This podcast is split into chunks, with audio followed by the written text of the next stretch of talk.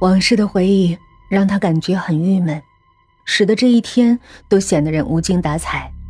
中午在餐厅要了份猪排，做的味道差极了。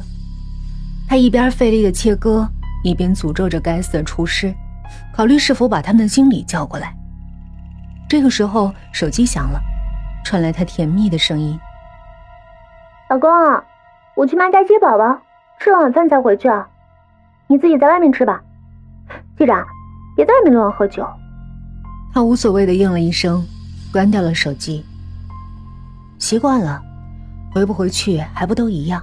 这几年，不是意大利通心粉，就是韩国烤肉，整天在外面下馆子或者叫到家里来。只有一次，他心血来潮学做奶油煎饼，还搞得整个厨房乌烟瘴气，最后饼煎得像焦炭，没一块成的样子。但是。就这么一个不会过日子的女人，却漂亮、妩媚。走出门去，她时尚大方、靓丽夺人。没有人会想到她把家里搞得乱七八糟，一片狼藉。每天回家都嘟囔着同一句话：“我拖鞋呢？拖鞋呢？”她只记得拖鞋昨天丢到床底下，却不看钟点工已经把它放在了门廊边而且，他还为他。生了个儿子，继续对付着这一盘味同嚼蜡的猪排。他看看四周，一边谈笑一边吃的其他客人，也有人在吃猪排，看那表情，味道并不坏。侍者在远处对他微笑，他是这儿的常客，这里又不是什么小饭馆、路边摊儿，没有道理故意给他端坏的饭菜。难道是自己失去了味觉？失去了食欲。以前林梅也做过猪排，裹上面粉、鸡蛋糊，在热油里炸的黄脆，然后撒上椒盐儿，外焦里嫩。想着，他的口舌不禁生津。今晚去哪里对付一顿呢？中午没好好吃饭，晚上不能再勉强了。晚上，他心里忽然闪过一个大胆的念头。想见见林梅，想吃她烧的菜。这个念头让他一阵兴奋。他还想，林梅一定不会把他拒之门外。她那么善良，那么软弱，那么爱他，说不定会为他的突然造访而激动的哭起来，然后怎样的对他又怨又嗔，他自己又是怎样的抱歉加抚慰，甚至可以这样对他讲说。我永远都不会忘记你。你虽然不一定是我最爱的，但你绝对是我生命中最好的女人。听了这话，林妹一定会感激涕零，心甘情愿为他烧出一桌的美味佳肴。就这样，他兴奋地想着，脑子里已经模拟好了菜单，几乎是吹着口哨，离开了餐厅。这一下午过得简直太漫长了，他一杯又一杯地喝着浓咖啡。提醒自己要平静一点。不知不觉，好像又回到了当初约会的时候。好容易盼到下班，他耐心坐在那儿，等着其他职员一一走近。秘书最后一个整理完毕，站起身，很热情的问：“经理，还需要我做什么？”他连忙摆了摆手：“没事，你走吧。我等等董事长一个电话。”后一句好像在解释，不免有点做贼心虚。终于只剩他自己，他从衣袋里取出一把小牛角梳，将头发梳理两下，慢悠悠的走出单位，开车向老房子驶去。那房子是他父母留下的，后来留给了林梅，坐落在远离市中心的老城区，巷子最深处。尽管他好几年没来了。但这地方他太熟了。青石板铺的路，昏黄的路灯，两边的小铺子，卖茶叶蛋的小摊儿都还在。他把车停在开阔处，顺便走进花店买了一支玫瑰，然后踱着步子向老房子走去。门牌号他闭着眼睛都能数到，家家都亮着灯，锅勺翻动的声音把饭菜香浓浓的送出来。他嗅着，依稀能分辨出这是辣子鸡，那是红烧带鱼。跟他住的高档住宅区和那没有烟火气的大房子相比，他感觉到一种微妙的回家般的温暖，几乎是贪婪的呼吸了一路，腹中更加饥肠辘辘了。他百感交集的想：原来吃饭就是家的感觉，怎么以前没有意识到呢？让他没有料到的是，黑灯瞎火的，恰是林梅住的房子。和前面的灯火相比，冷清沉寂。他失望的想：林梅去哪儿了？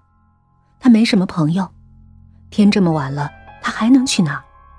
莫非另有新欢？到那人的家里为他烧菜去了，像当年对他一样。女人呐，他酸酸的点着一支烟，有点不是滋味，有点觉得这一天过得挺冤。夜很深了。正当他考虑离开的时候，路灯下一个单薄的女人缓缓走来。快走到门口时，在离他十步远的地方站住了。是林梅。她的脸色有一些苍白，直直的望着他，好像望见了鬼。他想，他要哭了，却听他淡淡的问道：“你来了。”上前推门，门吱呀打开。老房子里寒冷潮湿的气味扑面而来。他皱了皱眉，还是跟着林梅淹没在了黑暗之中。很快，林梅点了两支蜡烛出来，依旧淡淡的说：“坐吧。灯坏了，没换。”烛光下。林梅穿着一件绿色上衣，光线暗淡，映得她像一杯隔夜的绿茶，陈旧可亲，温和的立在那儿。他觉得似乎又回到了过去的日子，冲动的站起身：“我去买个好灯来换。”林梅没说话，自顾自擎起一根蜡烛进了厨房。他去买灯泡。再进门的时候，房间里弥漫着一股。略带焦糊的香味儿。他熟练的换好了灯，一按开关，光明顿时倾泻了满屋。林梅从厨房里出来，手中端了个大盘子，依旧淡淡的问：“吃了吗？一起吃啊。”玫瑰花在桌上鲜艳如血，他却看都不看一眼，一边递上一把勺子，只有些。剩饭剩菜，盘子里大概是昨天剩下的饭菜，酸苔的色泽已不新鲜，发着灰色的绿，和肉丝、生饭一起用热油炒了炒。他吃了一口，却鲜美的要命，饭粒不软不硬，菜肉的香已进了饭里，每一口都带着汁，好吃啊，比饭店里的扬州炒饭还好吃。他大口大口的吃，很快就只剩油光光的盘子，这才发现，林梅一直捏着一勺饭，没动，就那么看着他。嗯，我吃太快了。他有些不好意思的解释。林梅笑了笑，没什么，我已经很久没食欲了。现在的我。只是一部做饭的机器，我总是觉得很饿，做好了，却一口也吃不下。他像在讲别人的故事似的，轻描淡写。他的心中涌起了一阵的歉疚，却说不出话来。是啊，现在他明白，这两个女人，就像……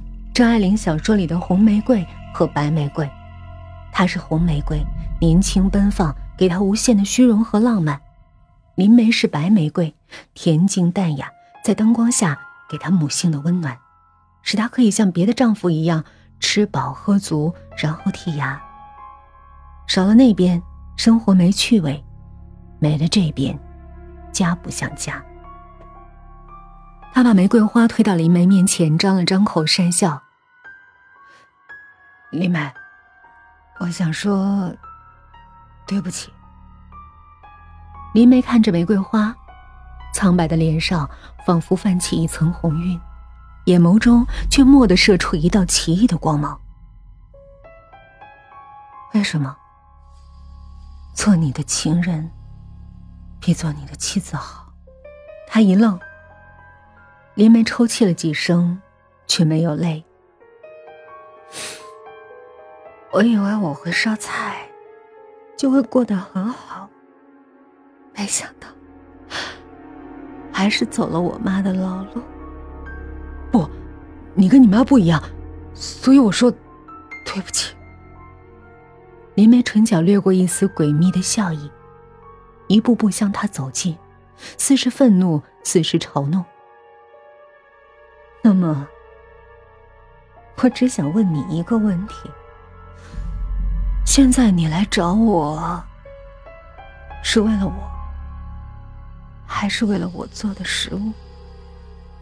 这时，外面突然响起了叩门声。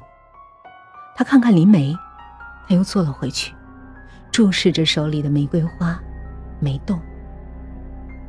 他只好站起来，走去打开门。路灯下。站着个老头，好像以前的老街坊。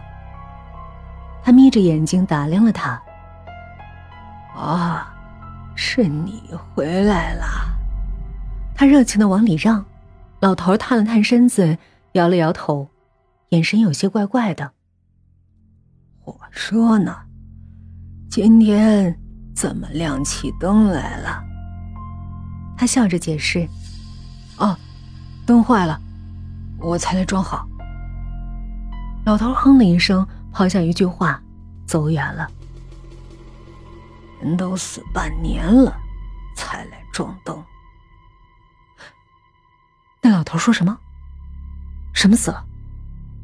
一阵寒风骤起，从他的脊背直吹向脑门，起了一身的鸡皮疙瘩。他惊恐的回身看去，看见桌上仍旧寒烧摊着。林梅却不见了。刚才装灯彩的一张旧报纸，落在了地上。他捡起来，心中有种莫名的不安。林梅，林梅，没有人回答他。这时，灯闪烁起来，报纸上一条新闻在灯光下跳入他的眼帘：独居女性遭劫匪杀害。一九九九年十月十九日，一惯犯潜入大理巷十五号劫财后，将女屋主奸杀。他忽然记起离婚那天，冰箱里还有一盘蒜苔炒肉丝和一碗剩饭。房间里响起一声因极端恐惧而爆发的嘶声尖叫，接着是仓皇逃出的脚步。